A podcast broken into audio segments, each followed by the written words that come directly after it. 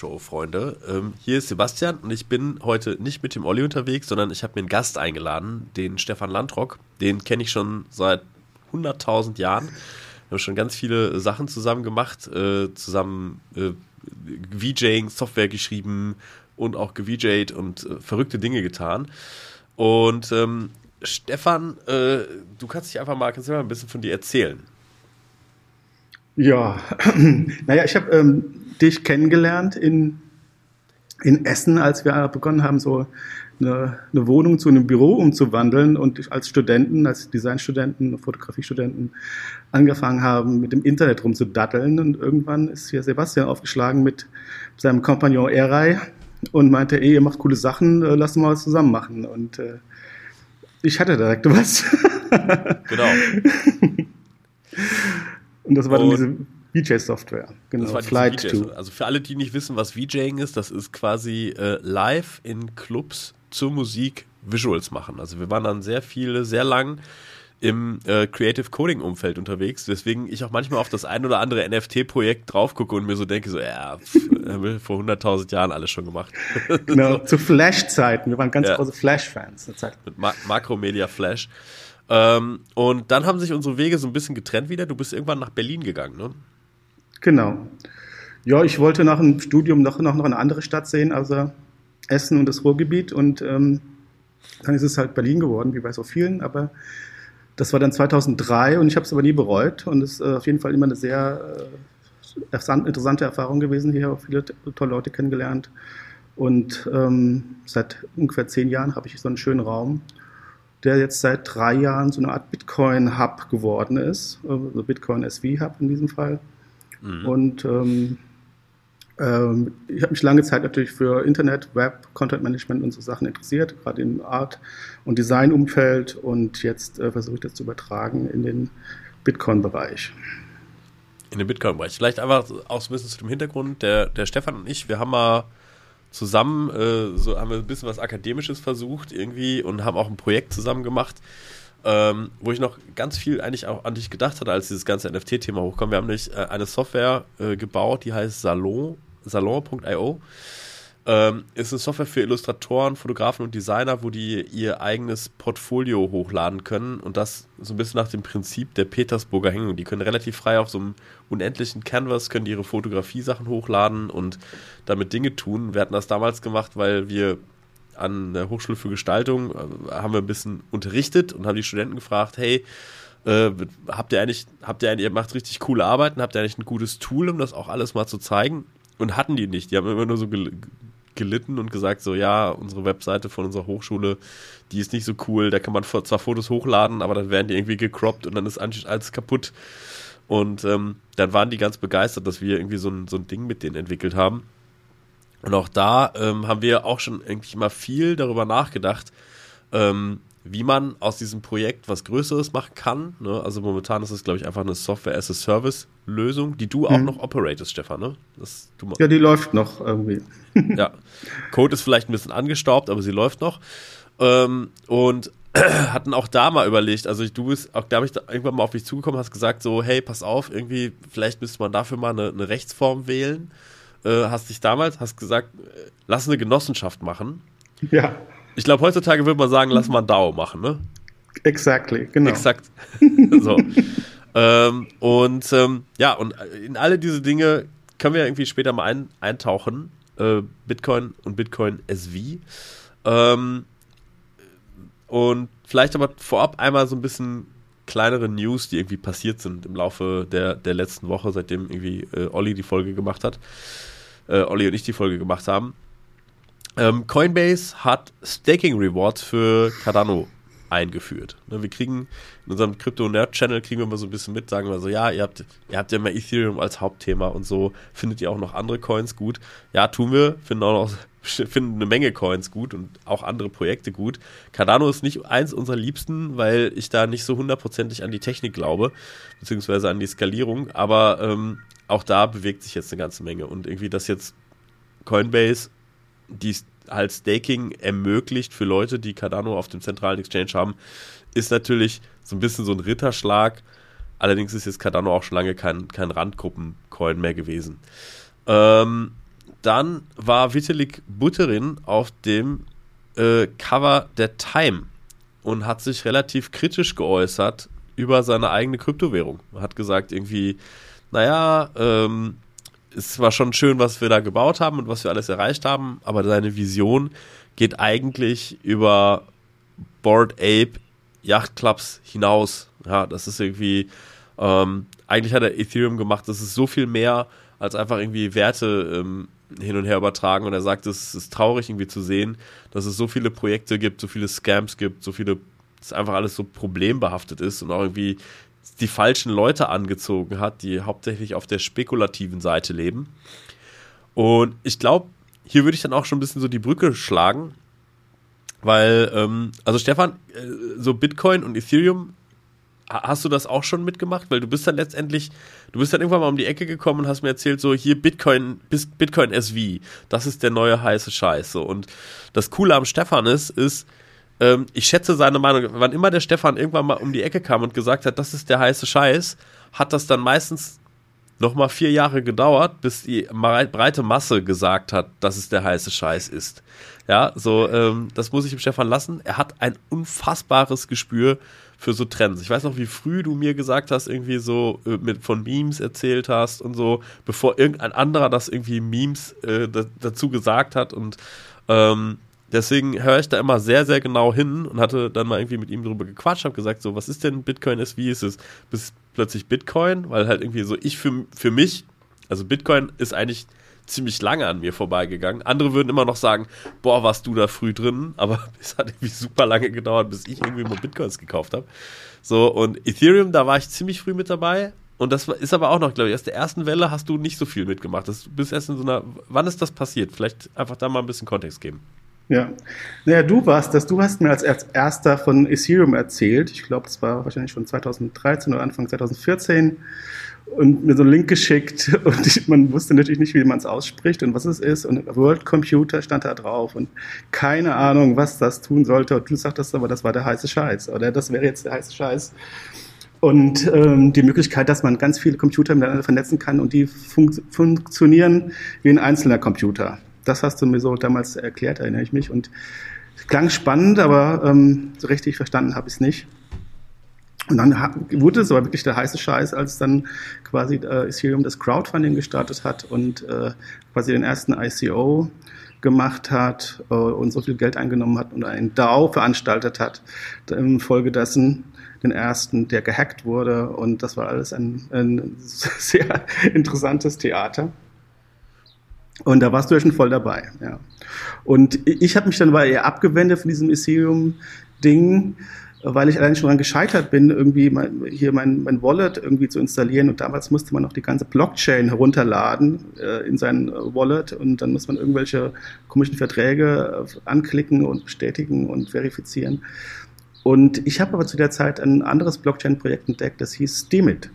Und das ist sowas wie äh, Medium.com auf der Blockchain, ne? also äh, eine Blogging-Community. Und da fing das plötzlich an, das war wie normales Web 2.0, aber mit Krypto, jeder konnte es benutzen. Und die Leute haben teilweise Tausende von Dollars verdient für so Travel-Posts äh, irgendwie um Surfen oder durch Afrika gereist. Und das fand ich äh, äußerst spannend und habe damals. Wie ist die Mechanik? Also das ist eine Blogging-Plattform, so wie Medium, und du konntest dann als Blogger Artikel posten und wie bist du bezahlt worden? Oder wie, wie funktioniert das ökonomische dahinter? Äh, Airdrops letztendlich. Ähm, okay. Und das war aber ein handelbarer Token. Also du hast dann Steam-Dollar bekommen, glaube ich, ne? So war das? Es, es war ein sehr, sehr kompliziertes, aber effizientes Token-Modell äh, mit drei Tokens, also der, der normale reguläre Steam-Token, dann Steam Power und Steam Dollars. Und Steam Dollars war letztendlich der Stablecoin und ähm, das hat so funktioniert, das funktioniert ja immer noch. Es gibt das ja sogar noch als, als Fork, das heißt es Hive, die cooleren sind zu Hive gegangen. Um, und ähm, da gibt es auch eine, eine, tägliche Ausschüttung äh, durch die Inflation äh, der Währung. Und ähm, die, durch das Voten hat man, man verschiedene, äh, durch das, äh, hat man quasi ein Sagen in, in der Auswahl der, der besten äh, Inhalte und äh, die besten Inhalte bis zu einem bestimmten Grad äh, verdienen die an der Ausschüttung sozusagen. Und als Kurator, wenn man da äh, sehr früh dabei war, das als guten Content erkannt hat und entsprechend mit hohem Stake reingegangen ist, dann konnte man an der Kuration verdienen. Und das hat, war irgendwie ein schönes System, alle waren happy. okay, cool. Jetzt sagst du aber, da hat es was Neues gegeben, Hive. Woran ist Steam? Steam ist dann kaputt gegangen oder tot gegangen? Oder gibt es noch und läuft noch, aber andere haben es überholt? Nee, ist eine ganz super interessante Story. Es gab eine feindliche Übernahme. Äh, okay. Erstmal, äh, einer der Founder ist ja Daniel Larimer von Steemit, äh, mit einem äh, Ned Scott, glaube ich, hieß er, der dann plötzlich verschwunden ist. Und, und, also nachdem Larimer sich verabschiedet hat aus dem Projekt, um ES zu gründen, EOS zu gründen, hat das dann dieser Ned Scott alleine weitergemacht und da ist lange nichts passiert. Es ist irgendwie dahin geeiert, das System. Es gab keine Innovation nirgendwo. Und ähm, Justin Sun hat es dann äh, quasi gekauft. Ja. Und okay. ähm, hat dann aber auch gleich die, äh, die quasi die, die Überherrschaft über die ganzen äh, Witnesses, also die, die Block-Producing Nodes, äh, sich äh, genommen, damit er irgendwie quasi seine Vorstellungen irgendwie äh, durchdrücken konnte. Und damit war ein Großteil der Community nicht einverstanden und die haben dann Hive äh, geforkt draußen. Alles klar, Justice Sun ist äh, der Co-Founder von Tron, ne? Ja, der hat auch ja. BitTorrent gekauft, glaube ich, mit seinem äh, Investment-Vehikel. Okay. Ja, spannend. Und dann war es halt für alle uninteressant, weil es plötzlich eigentlich gar nicht mehr so richtig dezentral war, sondern einer hatte alle Voting Power. dann haben die Leute gesagt, okay, dann gehen wir woanders hin, jetzt gibt's Hive. Ne? Es gibt beides. Es gibt beides noch. Äh, Steemit äh, läuft, sieht auch so aus, glaube ich, wie es damals Justin Son übernommen hat, auch ohne wenig Innovation. Aber ich glaube, ist eher der, der, der asiatische Bereich und, und Hive ist eher der westliche, europäische Kulturraum, glaube ich. Okay, hast du selber auch da mal publiziert, auch Sachen gemacht oder nur so geguckt? Nö, ich war relativ aktiv. Ich war, habe sogar hier Meetups ge gemacht in Berlin, in der Bar und ich bin zu den Konferenzen gefahren. Der ersten in, in Amsterdam, äh, Steamfest hier, das war echt äh, legendär, muss ich sagen. Irgendwie, es waren 200, 300 irre äh, Freaks, Leute, komische Leute aus der Blockchain-Szene, die alle irgendwas Komisches gemacht haben, alle total happy waren, weil sie irgendwie plötzlich ja, durch ihr, durch Bloggen Geld verdienen konnten und ähm, das Gefühl hatten, an was Neues beteiligt zu sein. Das kann ich auch jedem, das kann ich auch jedem mal nur nahelegen. Also für den Fall, dass ihr mal early ein Projekt findet und das macht irgendwie ein Meetup oder eine Konferenz oder ein Festival oder so, geht da mal hin. Das ist schon immer eine geile Erfahrung. Also äh, ich selber habe ein paar ETH-Events besucht so und muss sagen, das ist so eine geile Mischpoke aus Leuten, die du so in der realen Welt nie auf einem Fleck irgendwie haben wirst. Ja, Leute, die ja. irgendwie Content Creator sind, äh, aber oft auch dann äh, richtig gute Leute, richtig smarte Leute, dann einfach Leute, die total alternativ drauf sind und, äh, und ja, manchmal und aber auch dann, gemischt dann aber auch mit so ein paar Suits, die das irgendwie für sich entdecken als irgendwie Trading Opportunity ja, und äh, versuchen irgendwie dann äh, zu verstehen, was da überhaupt passiert. Ist es, geht, geht es jetzt to the moon when Lambo? Und ähm, ja, genau. vor allem wenn es eine Afterparty gibt, immer meistens eine interessante Sache. Genau. Cool. Ja, das hast du richtig äh, beschrieben. Also ich habe da zwar vielleicht 200, 300 Leute und man hat sich mit jedem Einzelnen unterhalten und alle waren offen und äh, also Wahnsinn. Ne? Du ja. hast doch auch selber, da hast du dann äh, Events in Berlin in deinem Space organisiert, oder nicht? War das? Teilweise auch in meinem Space, aber vor allem in so, einem, so einem Meetup in der Bar quasi, Bier-Meetup haben okay, wir gemacht cool. mit den äh, Bloggern und äh, das waren auch entsprechend freakige Leute. ähm, und ja, es war eine lustige Zeit. Ähm, cool. Und wie bist du dann von da nach Bitcoin SV gekommen? Naja, ich hatte irgendwie, also Du hast mir von Ethereum erzählt, Bitcoin habe ich natürlich auch schon mal gehört und dann Steemit hatte auch noch ein neues Modell, das war dann nicht mehr Proof of Work und Proof of Stake, das musste man erstmal verstehen überhaupt. Zu der Zeit Blockchain war so ein, so ein Wort, irgendwie, das dann jeder, das hat man so sich zugeflüstert und jeder hat was anderes verstanden oder wusste nicht so richtig, was es denn jetzt ist und warum und so. Naja, und offenbar lag Bitcoin dahinter als Idee und dann gab es diesen Mythos mit Satoshi Nakamoto, der dieses White Paper geschrieben hat und verschwunden ist zwei Jahre später. Und ich wollte einfach irgendwann wissen, woher kommt eigentlich diese Technologie? Ja, wo, wo, wer hat das erfunden? Ist das jetzt wieder aus einem Think Tank entstanden? Und, oder wer hat das irgendwie, mit welchen Zielen wird er verfolgt und wer steckt dahinter? Und habe ich mich auf die Suche begeben und einfach mal so alles gesammelt, was ich finden konnte und äh, vieles widersprüchlich, vieles seltsam. Meistens habe ich nicht verstanden und habe das mal auf so eine zeitlich geordnet strukturiert, auf so einer Salonseite, also dem ähm, das Tool, den wir so zusammen entwickelt haben, mhm. gesammelt. Und da ist nach und nach so eine Webseite daraus entstanden und äh, insofern wurde ich Bitcoin-Experte. So. Ich habe mich also damit äh, auseinandergesetzt, woher das kam. Und das war so um 2017 und da gab es auch schon den ersten Fork. Das habe ich noch, äh, noch gar nicht so richtig äh, geblickt, was da jetzt passiert, was die Ursache waren. Und irgendwann ähm, stößt man natürlich auch zwangsläufig auf, auf Craig Wright und wird hier als potenzieller Satoshi-Kandidat. Und ähm, der hat dann tatsächlich äh, ja, äh, noch auf Twitter äh, äh, quasi ranten dürfen. Und das war auch sehr, sehr unterhaltsam. und, äh, aber auch sehr aufschlussreich. Und dann gab es ein Jahr später nach dem ersten Fork, 2018 schon den nächsten Fork. Und die hat sich diese Community, die Bitcoin Cash Community, der ich mich schon angeschlossen hatte, weil ich äh, quasi äh, das überzeugend fand, hatte sich dann nochmal gesplittet und äh, ich bin dann im Satoshi Camp geblieben, weil ich einfach das alles sehr ähm, konsistent finde, was, was, äh, er erzählt hat und äh, daran geglaubt habe oder immer noch glaube. Ja. Okay, also äh, von der von also der der erste Bitcoin Fork war ja nach Bitcoin und Bitcoin Cash, ne? Richtig, Richtig genau, ja. Genau und äh, der der Grund für den Fork nach Bitcoin Cash.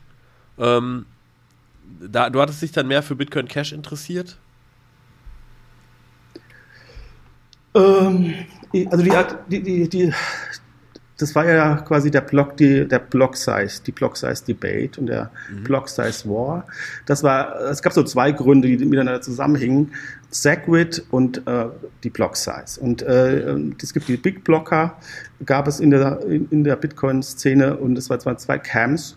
Und die einen haben gesagt, wir müssen die Block Size erhöhen, damit wir einfach mehr Transaktionen äh, pro Sekunde durchkriegen und das, das, System skalieren kann. Und die anderen sagten, nee, DDoS-Attacks und so weiter, wir müssen aufpassen, das muss schön klein bleiben.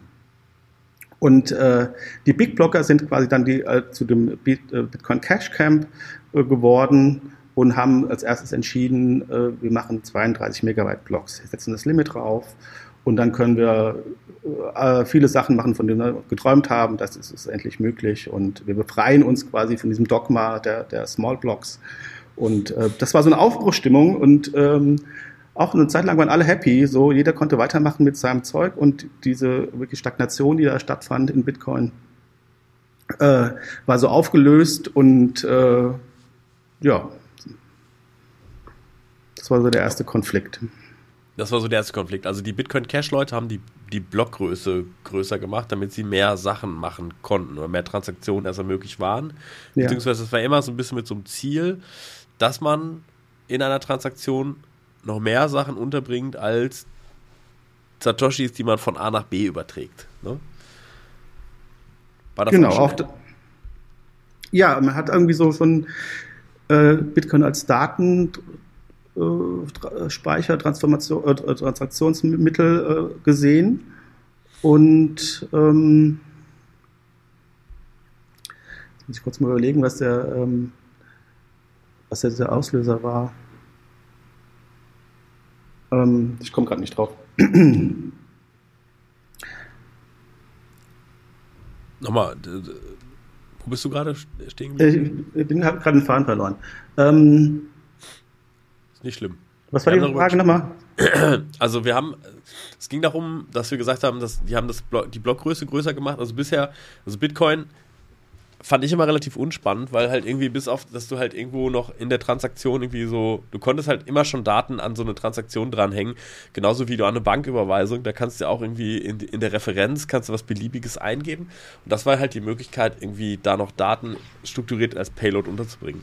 Ja. Aber das war halt nirgends spezifiziert so und es gab dann irgendwann halt so die, äh, die Bestrebungen, halt doch strukturierter Daten in Transaktionen unterzubringen. Dinge, die in Ethereum schon dann Ewigkeit gingen, ähm, die kamen dann bei, bei, bei Bitcoin noch dazu. Da muss man, muss man wissen, es gibt halt viele Bitcoin-Maximalisten, die eigentlich so Bitcoin in seiner Ursprungsinkarnation als wirklich das, so, das ist die pure finanzielle Freiheit und äh, so, wie es ge gedacht ist. Sie wollen es eigentlich nicht verändern und haben da auch einen guten Grund für. Also wenn ich mit dem einen oder anderen Bitcoin maximal darüber spreche und sag so, warum willst du es eigentlich nicht verändern, dann sagt der mir halt so, na, es ist, das ist halt der Sinn. Ja, der Sinn von Bitcoin war, dass es halt nicht irgendeine Gruppe von Leuten geben darf, die irgendwie sagt, ah, jetzt machen wir das aber mal alles anders. Und dann wird es plötzlich anders gemacht, weil das halt immer zu einer gewissen Zentralisierung führt. Und ähm, deswegen hat, bewegt sich das Protokoll nicht. Also während bei Ethereum ja sehr schnell sehr viel dazu entwickelt worden ist, aus technischer Sicht finde ich das halt super, super spannend. Aus einer politischen und ökonomischen Sicht ist es natürlich schon irgendwo ehrlich gesagt auch grenzwertig. Ne? Also ich meine, äh, Ethereum hat jetzt umgestellt ähm, mit, mit, dem, mit dem EIP, dass sie jetzt irgendwie von einer, einer inflationären Währung auf eine deflationäre Währung gewechselt sind. Da haben sich irgendwie alle, alle Miner haben gesagt, ja, ist okay, oder die Mehrheit der Miner hat gesagt, ja gut, dann machen wir jetzt mit. Ist ja für uns auch alle gut, wir haben ja schließlich genug ETH, so, und dann haben sie es einfach gemacht. So, und wer garantiert einem nicht, dass sie in irgendeiner Zukunft diese Gruppe von Leuten sich für irgendwas anderes entschließt, ja, irgendwem nochmal Geld auszuschütten, irgendwas anderes zu machen. Ja. Sie können das Aber halt tun. Lass mich mal da äh, kurz anknüpfen. Also jetzt weiß ich wieder auch, was ich sagen wollte, das passt genau zu dem. Also das, äh, die, dieser, dieser Split, ähm, der, die, diese Gründe für diesen Fork und was eigentlich ein Fork war, wir ja auch mal so diskutieren, war eben nicht nur die Block-Size-Debate, sondern eben auch die Frage, kommen wir die Original-Skript-Möglichkeiten, die in Bitcoin drinsteckten, die und die eine Art Turing Completeness, also Smart Contract ähm, Möglichkeit äh, beinhalten, die wollen wir wieder freischalten.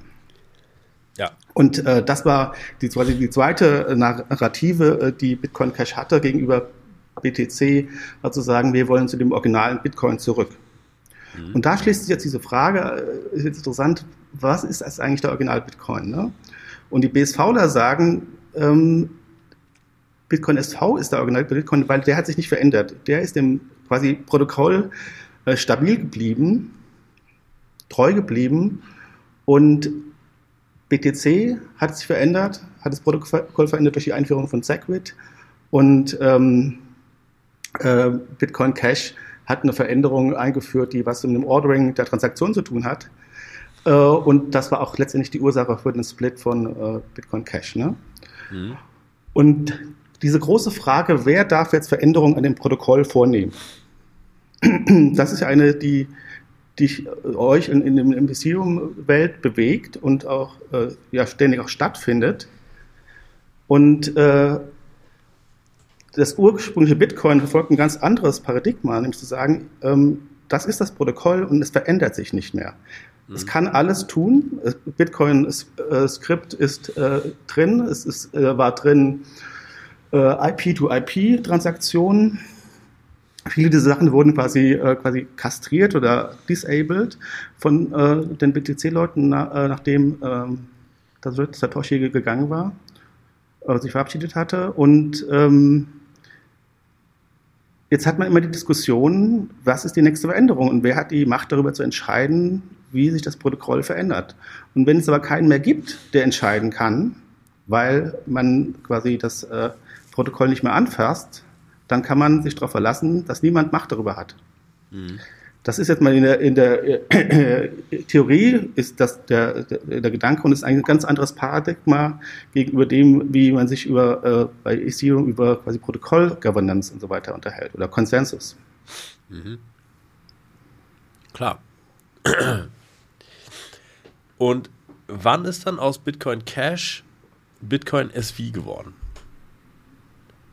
Das war 2018 November. Mhm. Und das wurde so äh, hochgejazzt und gefeiert als der Hash War. Äh, quasi zwei große Chains äh, oder das, das, ähm, Fraktionen innerhalb einer Chain äh, stellen quasi ihre Hashpower zur Verfügung, um quasi ihre Sicht der Dinge durchzudrücken und die Mehrheit äh, der Hashpower zu gewinnen. Und ähm, das fand äh, dann wirklich an einem bestimmten Tag statt, im 18. November, glaube ich. Und daraus ist quasi, jetzt, wenn man auf den Ticker schaut, auf den Preis schaut, Bitcoin Cash als Sieger hervorgegangen. Ja. Also uns ja immer noch äh, weit oben, weit, weit über Bitcoin äh, SV. Ähm, das, ja. sagen wir, ein ökonomischer Weg ist ja nicht immer auf dein inhaltlicher Sieg. Ne? Also ähm, Bitcoin ist ja auch, sagen wir mal, immer noch von der Marktkapitalisierung wesentlich größer als Ethereum. Trotzdem finde ich Ethereum halt wesentlich spannender, äh, weil ich damit Dinge programmieren kann. Warum findest du denn Bitcoin SV spannend? Das ist deswegen spannend, weil ja eben nach dem ähm, Split ähm, von Bitcoin Cash diese große äh, Idee äh, quasi entworfen wurde oder öffentlich wurde, nämlich das, das Metanet. Ne?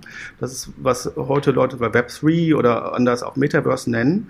Also äh, eine Idee von einem neuen, sicheren, besseren Internet, äh, das partizipativer, partizipativer ist, inklusiver ist und sicherer ist und wo es Ownership gibt. Ja? Und ähm, äh, Bitcoin SV ermöglicht es eben, komplette Applikationen zu bauen, die on-chain funktionieren und äh, relativ wenig Abhängigkeit zu, zu Dritten braucht. Mhm.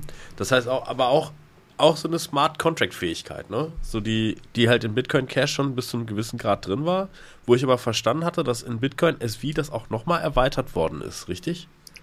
Genau, also man versucht zurück zum Genesis-Zustand zu gehen, hat das soweit das möglich war jetzt auch schrittweise gemacht, in mehreren Schritten und jetzt soll das auch nicht mehr verändert werden und man hat eigentlich die ganze gesamte Skript-Funktionalität, äh, die vorhanden war, äh, ermöglicht. Auch die Möglichkeit, äh, Peer-to-Peer-Transaktionen durchzuführen auf IPv6 soll wieder möglich sein. Okay. Ja. Okay, und da sind dann, da haben dann Leute angefangen, Projekte drauf zu entwickeln. Also es ist eigentlich ökonomisch jetzt nicht unbedingt ein super starkes Projekt, also es ist jetzt nicht von der Marktkapitalisierung nicht super hoch, ich glaube, es ist auch, also in meiner Bubble ist halt auf Bitcoin SV nicht so der Dampf drauf. Du bist der Einzige, der das halt so durch die Gegend peitscht. so. Und es ist ja auch cool, weil was, was, ich, was mir daran gefallen hat, ist irgendwie, du bist schon vor ein paar Jahren, bist du schon gekommen und hast gesagt, so hier, voll geil, da bauen Leute Sachen. Und ich habe so gesagt, so, ja, ja, mh. Hm. ist auch gerade so ein Bullrun gewesen gefühlt, also war gerade viel los. Und ähm, ich gucke mir dann, ich denke mir dann immer, wenn man so ein halbes Jahr wartet, wie viel von den Projekten sind noch da. Aber es sind eine Menge auch immer noch da und da passieren auch immer noch Sachen. Ja? Ähm, was sind denn zum Beispiel die spannendsten Bitcoin-SV-Projekte? Also wenn ich jetzt sagen will, ich will da jetzt mal reintauchen. Wo gehe ich hin? Was lade ich mir runter? Was mache ich? Was ist der Workflow, um in diese Community einzutauchen? Ja.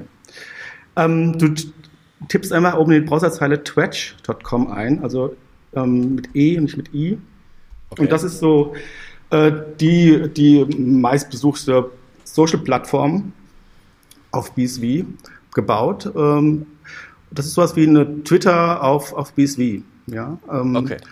Alles ist on-chain, deine Tweets sind on-chain, ähm, die Bilder, die du hochlädst ähm, in den Tweets sind on-chain und ähm, du, wenn du jemanden followst, äh, dann kostet das Geld und wenn du was likest, dann kostet das Geld.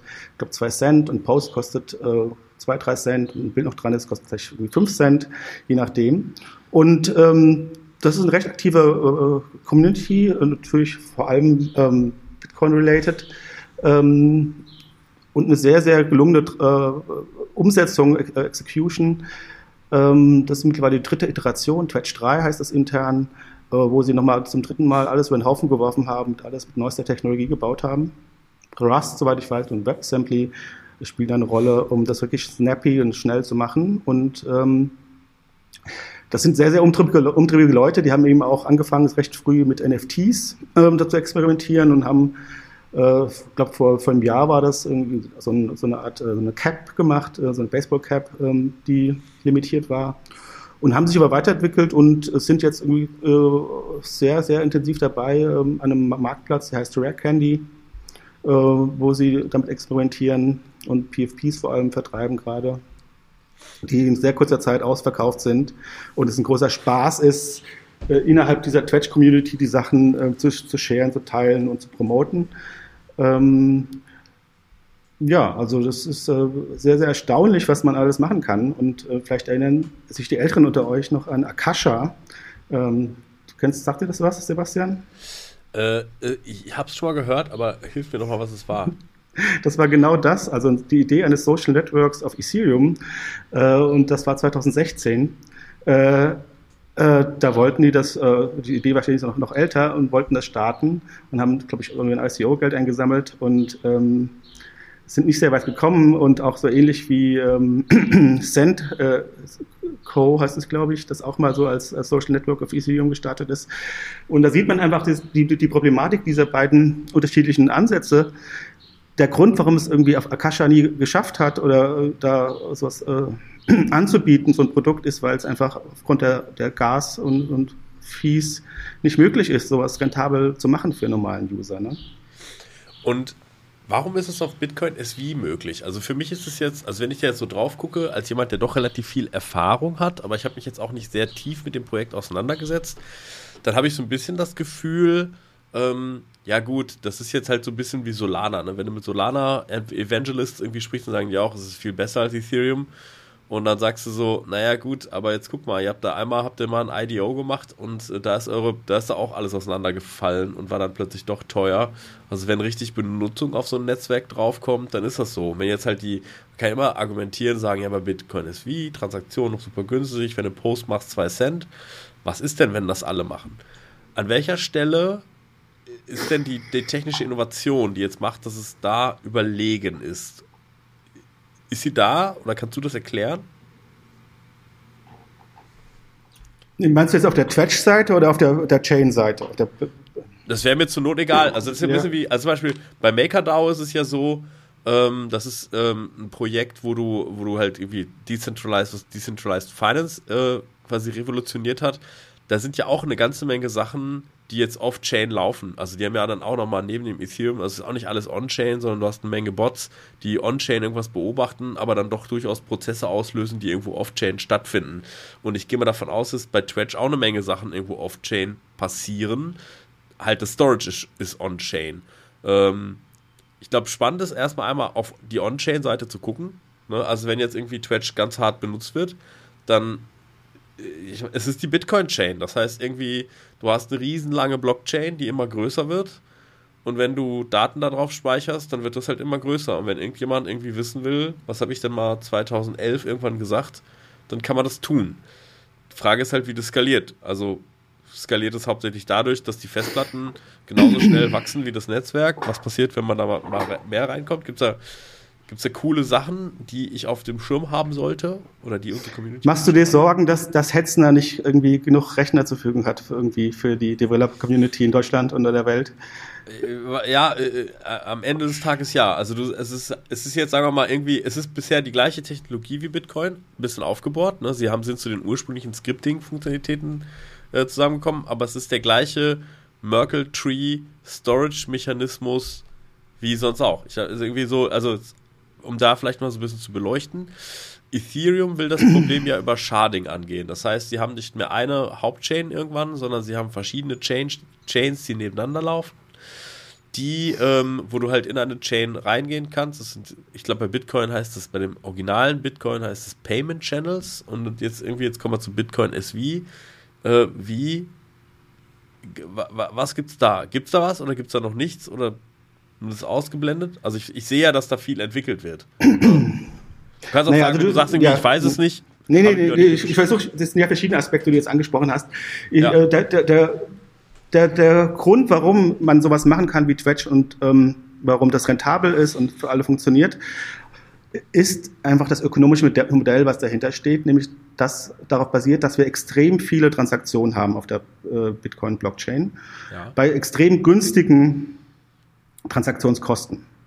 So, und ähm, jetzt haben wir quasi das Phänomen, dass Bitcoin SV äh, vom Transaktionsvolumen quasi äh, genauso viel macht wie äh, die Top 10 Coins zusammen an Transaktionen. Ja.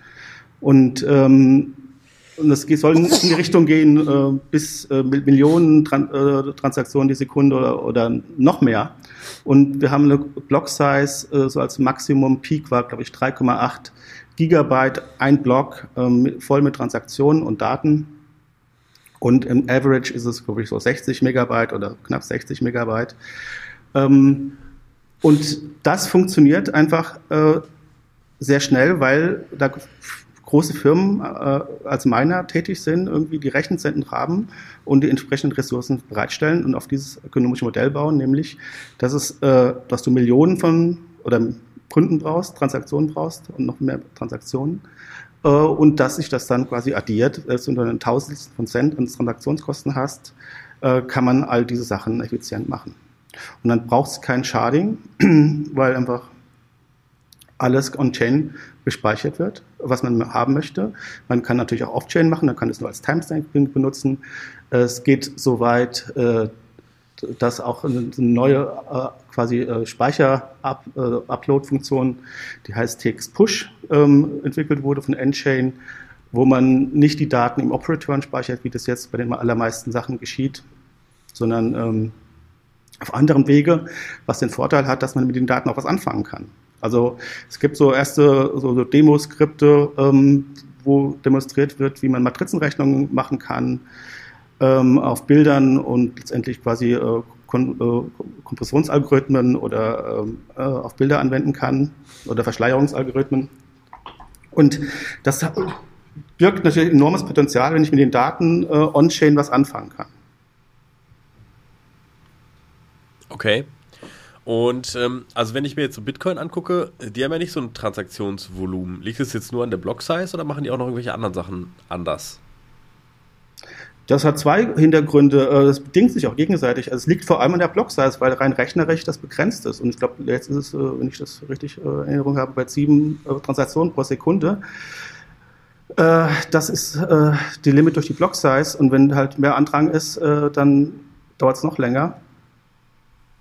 Und ähm, naja, und dadurch, dass es halt irgendwie nicht als Transaktionsmittel irgendwie gebraucht werden kann, also für Microtransactions oder für Electronic Cash, so wie es im Titel des White Papers heißt, äh, ist, das, ist der Bedarf nicht da, irgendwie Transaktionen zu tun. Ich kann ja auch nichts anderes machen, außer von einem Wallet auf ein anderes schieben. Okay. Was war das TX-Push? Wer hat das erfunden? Was, was haben die mit Bitcoin SV zu tun? Ähm, das ist ein, ein, eine Art Opcode, ähm, den, der bei Enchain entwickelt wurde. Oder von Enchain. Enchain ist quasi die, die Firma, äh, die Greg Wright gegründet hat, wo er quasi Chief Scientist ist und ah, okay. ähm, äh, die ähm, ja, äh, weiter forschen und entwickeln und vor allem an der Notentwicklung maßgeblich beteiligt sind. Okay, verstanden. Okay, cool. Also dann kommen wir zu Twitch. Das ist halt quasi wie so ein dezentrales Twitter. Also ich habe jetzt mich angemeldet, ja. ich kann irgendwie einen Post createn, ich kann da Bilder dazu machen, 2 Cent. Wenn ich jetzt ein Bild dazu mache, ist es tatsächlich 5 Cent. So, alles wird on-chain gespeichert. Ich kann Leuten folgen. Wie finde ich denn jetzt so spannende Leute, denen ich irgendwie folgen möchte? Ähm, ich glaube, es gibt so recht so Leaderboards, äh, Geschichten. Ähm, ich, ich introduce dich mal, wenn du mir sagst, wie du, wie du heißt. ähm, Sippendip heiße ich. Oder willst du meine Nummer wissen? Die, die Nummer, das, das heilige äh, äh, ist das die Nummer bei Twitch. Die okay, ich bin, ich bin Twitch-User Nummer äh, 70165. 165. Okay. Und da siehst du auch, wie ehrlich diese Plattform ist. Du weißt nämlich jetzt genau, wie viele User sie hat. Anmeldungen zumindest. Also 71, also äh, 70.000 User. Genau. Und äh, insofern gibt die User Number Aufschluss darüber, wie früh man schon dabei war. Und teilweise werden in User Number auch gehandelt und, und gedealt, weil jemand eine dreistellige User Nummer haben, haben möchte. Was aber auch interessant ist, wenn du auf den Market äh, schaust, äh, da gibt es äh, NFTs, die so gedroppt werden von, von Twitch, so als Goodie, und aber auf dem Secondary Market tatsächlich gehandelt werden gegen BSV. Und das ist alles so äh, inkludiert. Ähm, äh, interessant ist vor allem diese Frog Vision Goggles. Das hat man so als Dankeschön bekommen dafür, dass man das in einem Crowdfunding von Twitch 3 teilgenommen hat. Und ähm, dann hat das jeder Supporter bekommen. Und ich glaube, letztendlich wurden 380 oder so, glaube ich, da äh, verschenkt. Und das ist ein äh, WebGL-Objekt äh, on-chain gespeichert. Ne? So, mhm. und, ähm, und dann gab es so lustige Sachen wie ein wie ein Ei, ein 3D-Ei zu Ostern letztes Jahr. Und äh, das hat aber, da ist auch immer so eine Geschichte dabei. Das verändert sich, da hat es sogar irgendwie die Farbe verändert nach ein paar Wochen. oder Monaten und jetzt möglicherweise passiert noch was mit diesem Ei. Also wir versuchen auch so Gaming damit mit einzubauen und ähm, ja, haben auch äh, noch, noch so eine Wallet ent entwickelt, die haben sich sehr stark an, an Phantom orientiert, sage ich mal, äh, die so eine Browser-Wallet ist, mit, die dann mit äh, Rare Candy zusammen funktioniert. Okay, verstanden. Und dadurch, dass du mir jetzt gefolgt bist, habe ich 8 Cent bekommen. Ja, genau. Okay, cool. Hast du, hast du was, ja. Hast du was getweetet? Nee, ich habe noch nichts, kann ich aber machen, irgendwie. Ja, dann ähm, kriegst du wahrscheinlich noch mehr. Nee, da muss ich ja auch, warte, ich, ich habe noch, hab noch keine Bitcoin SV. Wo kriege ich die am besten her? Ich schicke dir welche. Ich kann dir jetzt nochmal. Na, also ich glaube, dass, dass, du mir welche schickst, wird sich nicht skalieren lassen für alle unsere Nutzer. Was ist denn ein, ein guter, äh, ein guter Fiat On-Ramp, wie die ja, Leute sagen? Da bin ich irgendwie froh, dass ich was berichten kann. zwar, es gibt eine Neuerung von Handcash. Das ist ein sehr schickes Wallet für BSV. Okay. Auch für Gamer haben die interessant angeboten. Es ist ein Wallet und gleichzeitig so ein Developer-System, also eine Wallet-Infrastruktur, die man nutzen kann, wenn man Apps drauf bauen möchte. Mhm. Aber für den End-User ist es einfach eine schicke ähm, äh, Handy-App oder auch Desktop-App mittlerweile. Und ähm, da kann man jetzt äh, Top-Up äh, nutzen, also so ein äh, In-App Fiat On-Ramp äh, gebaut. Und da kann man auch mit Kreditkarte Whisky kaufen. Also gehe ich zu handcash.io, richtig, und mache ja. einfach Sign-up und dann gucke ich, lasse ich mich da durchguiden und dann kann ich hm. wahrscheinlich dann irgendwie ja. Kreditkarte oder sonst irgendwie genau. das machen und dann schicke ich das anschließend an mein Twitch-Wallet, richtig? Genau. Oder ja. du kannst, ähm, weil die ja so äh, Infrastrukturprovider sind und äh, Integration haben für Apps, dich auch einfach mit deinem Handcash-Wallet mit App Connect, äh, mit Twitch connecten. Das mit geht Twitch auch. Connecten. Ah ja, okay. Twitch hat aber auch seine eigene Wallet-Lösung. Und der ähm, ist auch und sehr was schön machst ist. du? Also jetzt, äh, was würdest du Leuten empfehlen, die jetzt komplette Noobs sind und einfach ein bisschen rumspielen wollen oder mal gucken wollen oder Developer sind oder Technikinteressierte? Einfach nur das Twitch-Wallet verwenden. Einfach nur das Twitch-Wallet verwenden. Okay, gut, verstanden. Das ist eigentlich das Einfachste. Man muss wird es ja irgendwie hinbekommen, ein bisschen BSV sich darauf zu schicken. Oder einfach verdienen durch Posts, ja oder eine Intro-Pause zu machen. Und dann reicht es wahrscheinlich schon für die nächsten drei Posts. Okay. Und ähm, ja. Also, also, wie gesagt, die Leute da bei Twitch sind sehr umtriebig. Ich glaube, dass sie auch irgendwie äh, irgendwelche Swap-Möglichkeiten äh, einbauen bald in ihr Wallet. Also sie haben jetzt so als, als Prank haben sie gemacht, man kann jetzt gegen äh, Testnet-Coins tauschen. okay. Und ähm, ja. Gut, welche spannenden Projekte gibt es noch neben Twitch? Ähm,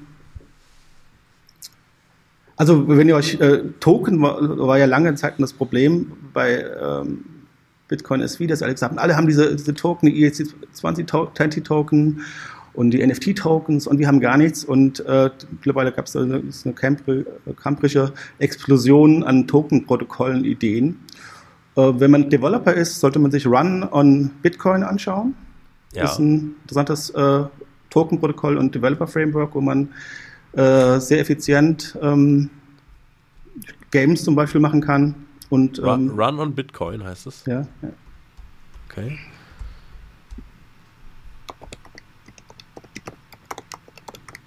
Unter welcher URL finde ich das? Hm. Weil ich finde, wenn ich es google, relativ viele Sachen. Ja, ich weiß es gerade auch immer nicht. Aber hier habe ich das Logo wiedergefunden. Vielleicht komme ich von da. Run.network, ist es das? Ja, das wird sein. Gut.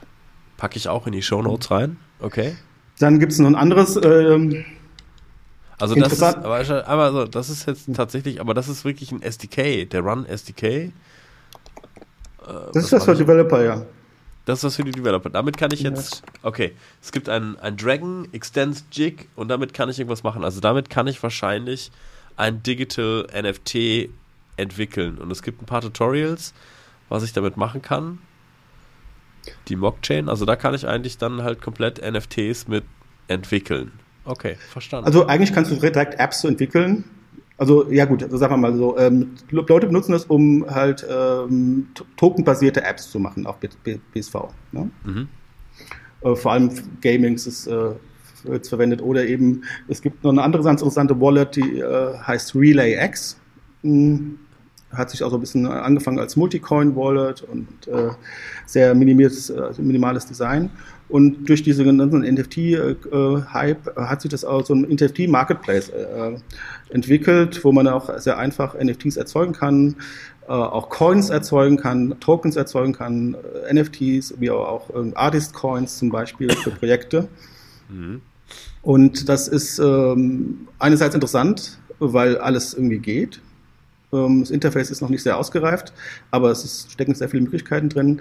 Aber es ist eben nicht kuratiert. Insofern scrollt man dann durch einen Stream von irgendwelchem Zeug. Irgendwas sollte da machen. Und, aber es ist auch tatsächlich irgendwie Aktivität da und, und Leute äh, promoten und kaufen sich gegenseitig äh, diese NFTs ab oder irgendwelche Coins. Es gab auch so ein so ein Rapper, ein Hip-Hopper und, und BSV-Fan, der irgendwie jetzt angefangen hat zu sagen, alle meine zukünftigen Stücke, die äh, vertreibe ich jetzt hier äh, auf Relay und wenn ihr mein to Coin, mein Token kauft, mein Artist-Token, dann partizipiert ihr an allen Plays. So, ne?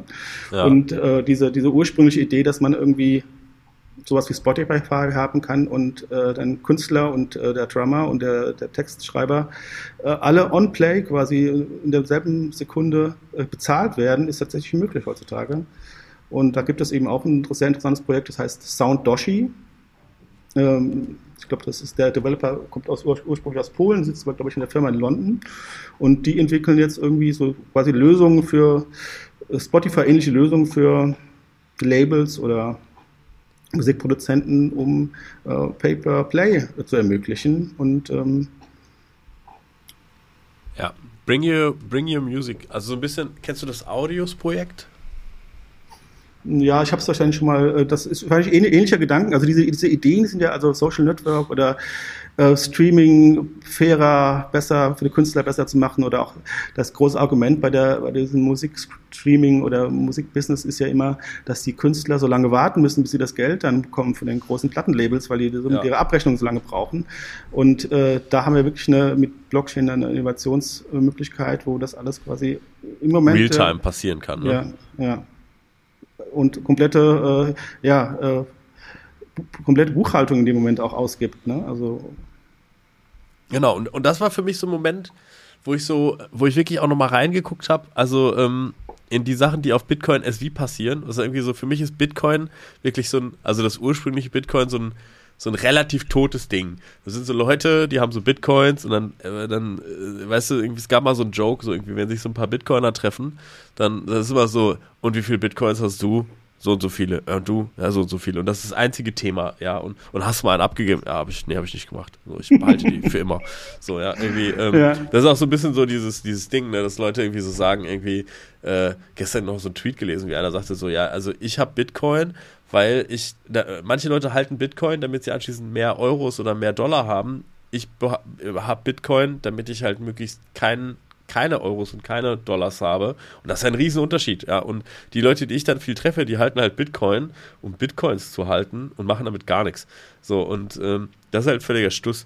So, und finde, da war für mich immer bei Ethereum halt viel mehr los, wo dann, wo das dann so losging, wo ich Ethereum 2.0, wo das ganze Decentralized Finance Movement losging und da passiert total viel. Und ich habe immer mal wieder bei Bitcoin SV reingeguckt und habe immer so Projekte gesehen und dachte mir nur so, ja, cool. Also da gibt doch schon eine Bitcoin-Fraktion, die halt richtig hasselt und macht. Ja, und tut. Ja. Sehr cool, auf jeden Fall. Gibt es denn, gibt's denn sonst noch irgendwie äh, Sachen, von denen du sagst, das müssen wir jetzt gesehen haben? Ganz wichtig. Ähm, also es gibt ein interessantes, äh, ich hatte ja über Tokens haben wir gesprochen und dass es da jetzt viele Ansätze gibt und ähm, äh, ich weiß nicht, wie ihr im Museum-Lager da über Layer 1, 0, 3 äh, Models sprecht. Es gibt jetzt ein Layer 0 Token Modell, das heißt STAS. Das ist irgendwie ähm, von einem israelischen, äh, russisch-israelischen Entwickler. Und äh, das ist ein UTXO-basierter Token. Und okay. der keine dritte Instanz braucht, der äh, komplette Validierung, Verifizierung äh, und Enforcement durch die Miner stattfindet. Und äh, die einzige Bedingung bei diesem Token ist, äh, dass mindestens eine Satoshi drin ist. Und ähm, insofern äh, kannst du es ermöglichen, äh, dass Miner diese UTXOs vorhalten müssen und ähm, sie eben auch enforcen können. Okay, jetzt musst du den Leuten vielleicht erklären, was UTXO bedeutet. Ja, das ist ja eigentlich die, die, die ursprüngliche, eine der ursprünglichen Innovationen, die, die Bitcoin mit sich gebracht hat. Ich habe ursprünglich von Hal Finney übernommen, in der früheren Entwicklung. Das ist die Idee, äh, Unspent äh, Transaction Output, ne? heißt das ja. ausgesprochen. Richtig. Und ähm, das sind halt unausgegebene Tokens, Satoshis. Ja, man muss wissen, das Accounting-Modell innerhalb von Bitcoin funktioniert anders als das von Ethereum. Bei, bei Bitcoin ist es so, dass jetzt nicht Kontostände verwaltet werden und die werden geupdatet, sondern am Anfang hat man irgendjemand halt Bitcoins gehabt und Leute, die Bitcoins meinen, die kriegen halt welche als Transaktion, die kommen dann halt irgendwo her. Äh, ganz am Anfang hast du welche in so einem Genesis-Block gegeben, die sind halt ein paar Leute verteilt worden, die es halt irgendwie mitentwickelt haben. Und wenn ich jetzt meinen Kontostand berechnen will, muss ich durch alle Transaktionen durchgehen und halt aufsummieren, was ich bekommen habe und was ich ausgegeben habe. Und mein Kontostand ist dann anschließend mein Unspent Amount, den ich halt nicht ausgegeben habe. So ermittelt sich der Kontostand. Bei Ethereum ist es halt anders. Da ist es halt, da werden Kontostände verwaltet, State wird verwaltet. Ja, User hat so und so viele Transaktionen, modifizieren diesen State und am Ende wird ein neuer State abgespeichert. Ja, und äh, die beiden Sachen stehen halt so ein bisschen halt ja in Konkurrenz ja. zueinander. Das ist auch wirklich die, der, des Pudels Kern, diese Frage. Ne? Was ist besser, das Account-Model oder das UTX-Model? Und äh, Craig hat vor kurzem eine sehr interessante Analogie geliefert, was das eine UTXO ist. Es ist wie eine, ein Umschlag, ein Briefumschlag. Äh, da sind äh, Tokens drin oder Satoshis drin. Und ähm, jedes Mal, wenn es eine Transaktion gibt, dann wird da quasi zerrissen, der äh, Briefumschlag wird neu gemacht. Und ja. das, das, was ich als Balance äh, in meinem Wallet habe, ist einfach eine Aufsummierung aller UTXOs, auf die ich Zugriff habe, ja, die, auf die ich äh, Ownership habe. Und, ähm, und Satoshi hat von Anfang an immer gesagt, die Leute nutzen Bitcoin falsch, weil sie, wenn sie eine Adresse rausgeben, das haben diese frühen die, die Bitcoin Core Developer auch gemacht, die haben zum, zum, zum Spenden, damit sie äh, Spenden einsammeln konnten, ihre Bitcoin-Adresse ausgegeben. Und Satoshi sagt immer, das sollt ihr eigentlich nie, nie machen. Dazu ist es nicht gedacht, dass ihr die eine Adresse mehrfach verwendet. Ne? So, und äh, eine Adresse mehrfach verwenden ist äh, letztendlich nichts anderes als ein Account-Model zu haben, wo ich irgendwie auch sehr stark nachvollziehen kann, was da passiert. Und es äh, hat ein Privacy-Problem. Wenn ich es knacke, dann äh, kann, kann, ich alles nachvollziehen. Klar.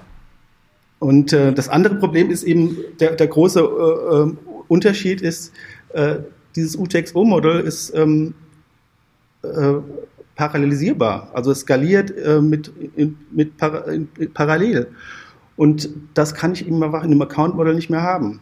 Ich muss, alle Rechner müssen sich synchronisieren und ähm, das muss ich eben in dem UTXO-Modell eben nicht. Mhm. Dafür ist natürlich im UTXO-Modell halt immer das Problem, dass halt auch alle Sachen in der richtigen Reihenfolge von einem Miner ausgeführt werden müssen. Ne? Das ist so, ein paar Sachen äh, sind da dann so ein bisschen schwierig. Ähm, also es hat auch, auch ein bisschen Nachteile. Ähm, und ich glaube, irgendwie Solana hat ja dieses, dieses Unified, die haben es ja nochmal irgendwie so doppelt verheiratet oder so. Ich glaube, da hat es relativ spannende Entwicklung gegeben. Ähm, aber, aber ja, ich glaube, es gibt da kein besser oder schlechter. Ich glaube halt, beides haben ihre Vor- und Nachteile. Und ich glaube, solange man halt Apps drauf bauen kann, ist ja auch beides cool. Am Ende geht es ja um die Use Cases. Ne? Und ähm, ob die halt funktionieren. Und da habe ich das Gefühl, da ist gerade viel passiert und ähm, es geht halt auch alles, was man machen will. Mhm. Spannend. Ja, wir haben die äh, 50 Minuten Schallmauer. Eigentlich halten wir bei 45, machen wir schon, äh, schon Schluss. Gibt es denn noch irgendwie so äh, irgendein Projekt, irgendwas, was du machst, irgendwas, wo du einladen willst oder so, irgendwas, wo du sagst, hey, haut mich mal an. Ich glaube, das, was ich als Mindestes sagen kann, ist, äh, du bist auf jeden Fall auch in der Crypto-Nerd-Show Telegram-Gruppe drin. Ja. Und ähm, hast da, glaube ich, auch letztens schon mal einmal Twitch rein äh, gepostet. Das heißt, wenn ihr jetzt bei Bitcoin SW auf den Geschmack gekommen seid oder Fragen habt oder so, postet die gerne in die Gruppe. Ich glaube, Stefan wird sich dazu bereit erklären, dann Rede und Antwort zu stehen, warum das cool ist, wie man es macht und euch vielleicht ein bisschen Starthilfe zu geben. Und äh, für den Fall, dass du ja, mal Köln im Meetup, Meetup machst in Berlin, poste das auch total gerne in die Gruppe rein. Ich glaube, wir haben da ein paar Berliner drin. Äh, vielleicht hast du ja den einen oder anderen äh, Zuschauer oder Gast mehr dann im Publikum. Das würde mich sehr freuen, ja. Ja. Cool. Ansonsten vielen Dank für deine Zeit. Gerne. War auf jeden Fall sehr, sehr erhellend. Und auch mal ich glaube, das mit, mit die, diese Frage nach Craig müssen wir nachher vertagen. Das ist ein längeres Thema. Das ist, ja, das ist, ist ein längeres Thema. Ich glaube, wenn wir, wenn wir über Craig Wright diskutieren, dann sind wir noch mal eine halbe Stunde dran, äh, ob, ob, warum Mindestens. Der jetzt ob der jetzt legitim ist oder nicht. Aber mir war es jetzt auch erstmal wichtiger, wir haben die Zeit ja auch ganz gut vollgekriegt mit inhaltlichen Themen. Also ganz ehrlich, mir ist Find es total egal, ob Craig Wright jetzt Bitcoin erfunden hat oder nicht, oder ob er irgendwie ein genehmer oder unangenehmer Zeitgenosse ist oder nicht. Das ist mir total egal. Ich finde halt das viel cooler zu sehen, dass da äh, einfach ein Twitter-Clone on-Chain lebt und dass da irgendwie Marketplaces auf dem NFTs sind, die sich irgendwie auch noch über die Zeit verändern können, finde ich viel geiler. Und auch irgendwie so ein, mal jetzt den SDK zu sehen hier, äh, habe ich auch Bock, jetzt ein bisschen mit rumzuspielen.